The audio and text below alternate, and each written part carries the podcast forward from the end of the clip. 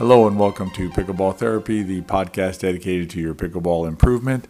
This week we're going to be talking about a really interesting topic. We're going to be talking about a metric or a way that you can figure out if you're improving, if you're getting better generally in the game. You can use unforced errors. There's other techniques. In this podcast, we're going to talk about one that I think you're really going to enjoy and really going to be able to use in your game. The riff, we're going to talk a little bit about competitive play getting ready for the U.S. Open uh, for next week, uh, starting on Sunday. So that's what we're going to talk about in the riff.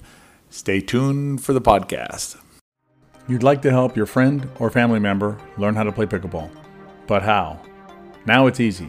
Pick up a copy of Play Pickleball, a beginner's guide. It's the most complete guide to playing pickleball. Available as a digital download or in hard copy at In2Pickle.com or at Amazon. Let's keep growing the sport. If you're listening to this podcast, there's a good chance that you're looking to improve as a pickleball player. You think about the game, you want to get better in the game, get more confident out there, get more comfortable on the court.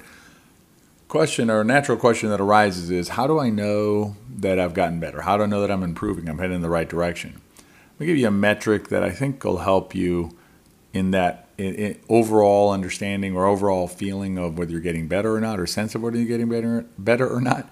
Um, you know, some people use like unforced errors and they track those, and there's nothing wrong technically with that. Um, you know, unforced errors can be tricky because you need to know was it an unforced error or not, and then you also need to track it, obviously. So you need to track it, and then you know sometimes it's contextual. You know, you can lose context in, in how the error occurred, uh, things like that. This metric will give you a better overall sense of how you're doing, and the metric is time. And the way to think about it is like this: uh, you're you know you're playing a, a, team that just you know they you lose to this team all the time, right? So this team they're just too strong of players, and you just uh, you're at a, a, phase in your journey or a, a step in your path in your a step in the path basically or a phase in your journey where you're not able to beat that team yet. It's happened to me in the past during my development. It happens, right? So the question you want to ask yourself is not can I beat them, right? Obviously, that's your ultimate objective is to be able to get out there and win that game.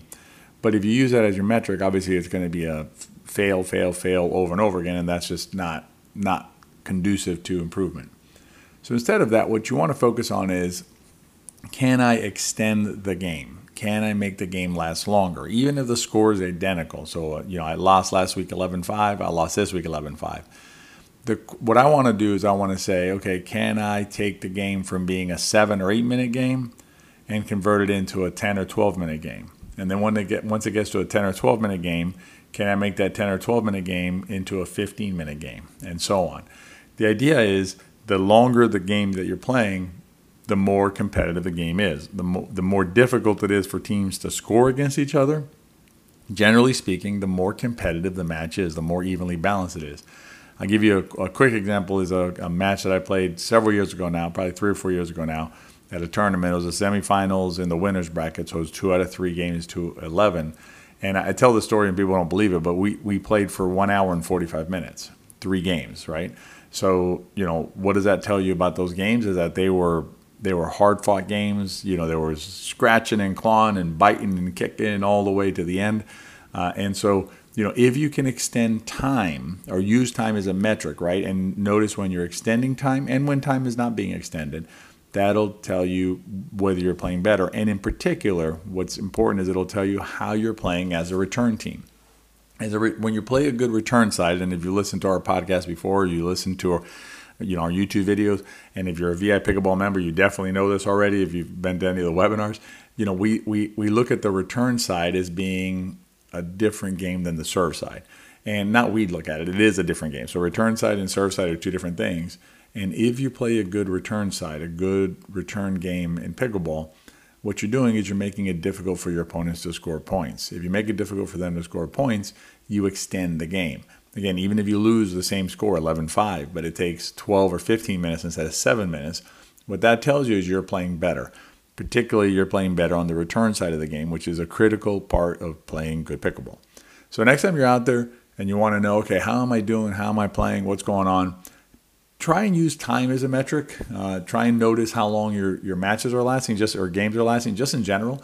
And you know, particularly when you're out there with similar competition on the other side of the net, notice if you can make the game last a little bit longer and try, try not to get off the court in seven or eight or nine minutes in, in a rec play situation. Try and extend it to 10 minutes or 12 minutes or 14 minutes.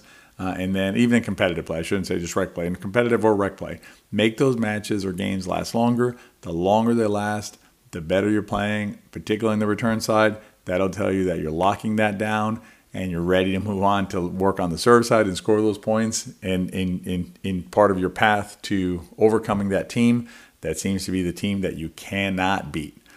All right, so that's uh, that's the time metric. I think it'll help you try and apply it.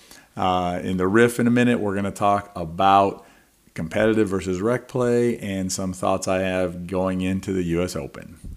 Stay tuned for the riff. You've studied the pickleball videos, maybe read a pickleball book taken a lesson or two. But there's just something missing, something to complete the whole picture. That's where VI Pickleball comes in. VI Pickleball is the most immersive pickleball learning community available today. You can check out more information at wearepickleball.com. See you in the community. Recording this podcast on a Friday morning. I'm down in Miami visiting my family and heading over to Naples tomorrow, Saturday, to meet Jill and some friends and get ready for the week. We're going to be there for the whole week. And so, first matches on Monday, then Wednesday and Friday are my, my match days this week. And so, you know, the, the I get asked questions about how to prepare for tournaments and things like that, how to prepare for these kind of situations. And generally speaking, you know, once you're this close to the event, so, you know, say a couple of weeks before the event, I mean, there's a few things you can do in terms of tweaking things, like maybe uh, focusing, uh, you know, tweaking a strategy or tweaking a, a, shot. It's really difficult, however, right before a major event, uh, a major tournament like this, or any kind of major event that you're getting ready for, to start adding or really modifying uh, shots. And it's normally a difficult time to do that because you know then you go into the tournament and you're you're a wreck.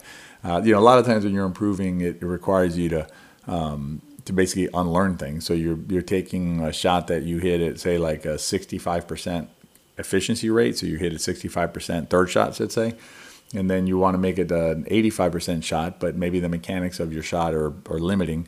So you're basically having to like undo your shot and then rebuild your shot. So your shot your shot efficiency might go from 65% to you know 30% while you're learning the shot to get up to 85%. So, you know, doing things like that before a tournament usually is not going to be uh, productive. So usually, you know, if you're getting ready for serious competitive play, serious uh, tournament play, you know, what you want to do is you want to focus on your mindset. Uh, you want to really, you know, we, we inside VI Pickleball, we did a whole book club study, which was really good. And I highly recommend this uh, book by Coach Peter Scales, uh, Mental and Emotional Training. It says for tennis, disregard that. It's basically mental and emotional training compete, learn, honor is the is the byline, but that's really the focus of the book: competing, learning, and honoring the game. And uh, you can also listen to our podcast with Coach Pete. I think it starts at episode nine, so go back and check those out. That's a series of five podcasts, an interview we did with Coach Pete um, on the mental side of the game. So you know, before a major event or before major, you know, whether it's a you know like a round robin you're playing or a ladder league match or something like that, focus on your head, get your head straight, uh, understand why you're out there uh, you know, and, and really get yourself ready to enjoy the experience, enjoy the, the, the, the totality of the event that you're going to go participate in. You know, obviously we all want to do well. We all want to, you know, uh, perform well on the court. If we can get on the podium stand, that's great. But I think if we look at the podium stand as being our only metric, I think it'll skew our enjoyment of the event. And it also gets us to a situation where, you know, we, we may approach the, the, the event incorrectly from the beginning what happens if, if you're medaling, if, if you're basically getting gold medals every time that you sign up for an event, then you're playing in the wrong uh, division. Uh, you know, you need to be playing in a division where if you get gold, that's great, congratulations, right? But but not every not you can't get gold every time if you're in an event that is is at your level or competitive for you or, or challenging for you. So what I would suggest is, you know, if, you think about the event in terms of podium only, then you're going to migrate towards that kind of thinking about uh, tournaments where you're going to basically uh, sign up for events that you know you can medal in because that's the metric that will make you happy and any other metric won't. So, you know, if you think about it more, uh, maybe more holistically is the right word, uh, you know, you'll, you'll appreciate the competition more and just the challenge of it If you medal, you medal. If you don't medal, that's fine. But again, getting ready for it, think about it that way. Get ready for the event in a uh, in a um, holistic manner, and get yourself ready to enjoy and compete, learn and honor, like Coach Pete says in his book. And you'll have the fullest event that you can have, or the fullest experience you can have at the tournament or competitive play. That's this week's podcast. Hope you all enjoyed it. Wish uh, wish Jill and I and our friends and everybody at the U.S. Open luck and fun out there this week. And uh, if you enjoyed the podcast, as we always say, share with your friends. If you liked it, they probably will too. Be well out there.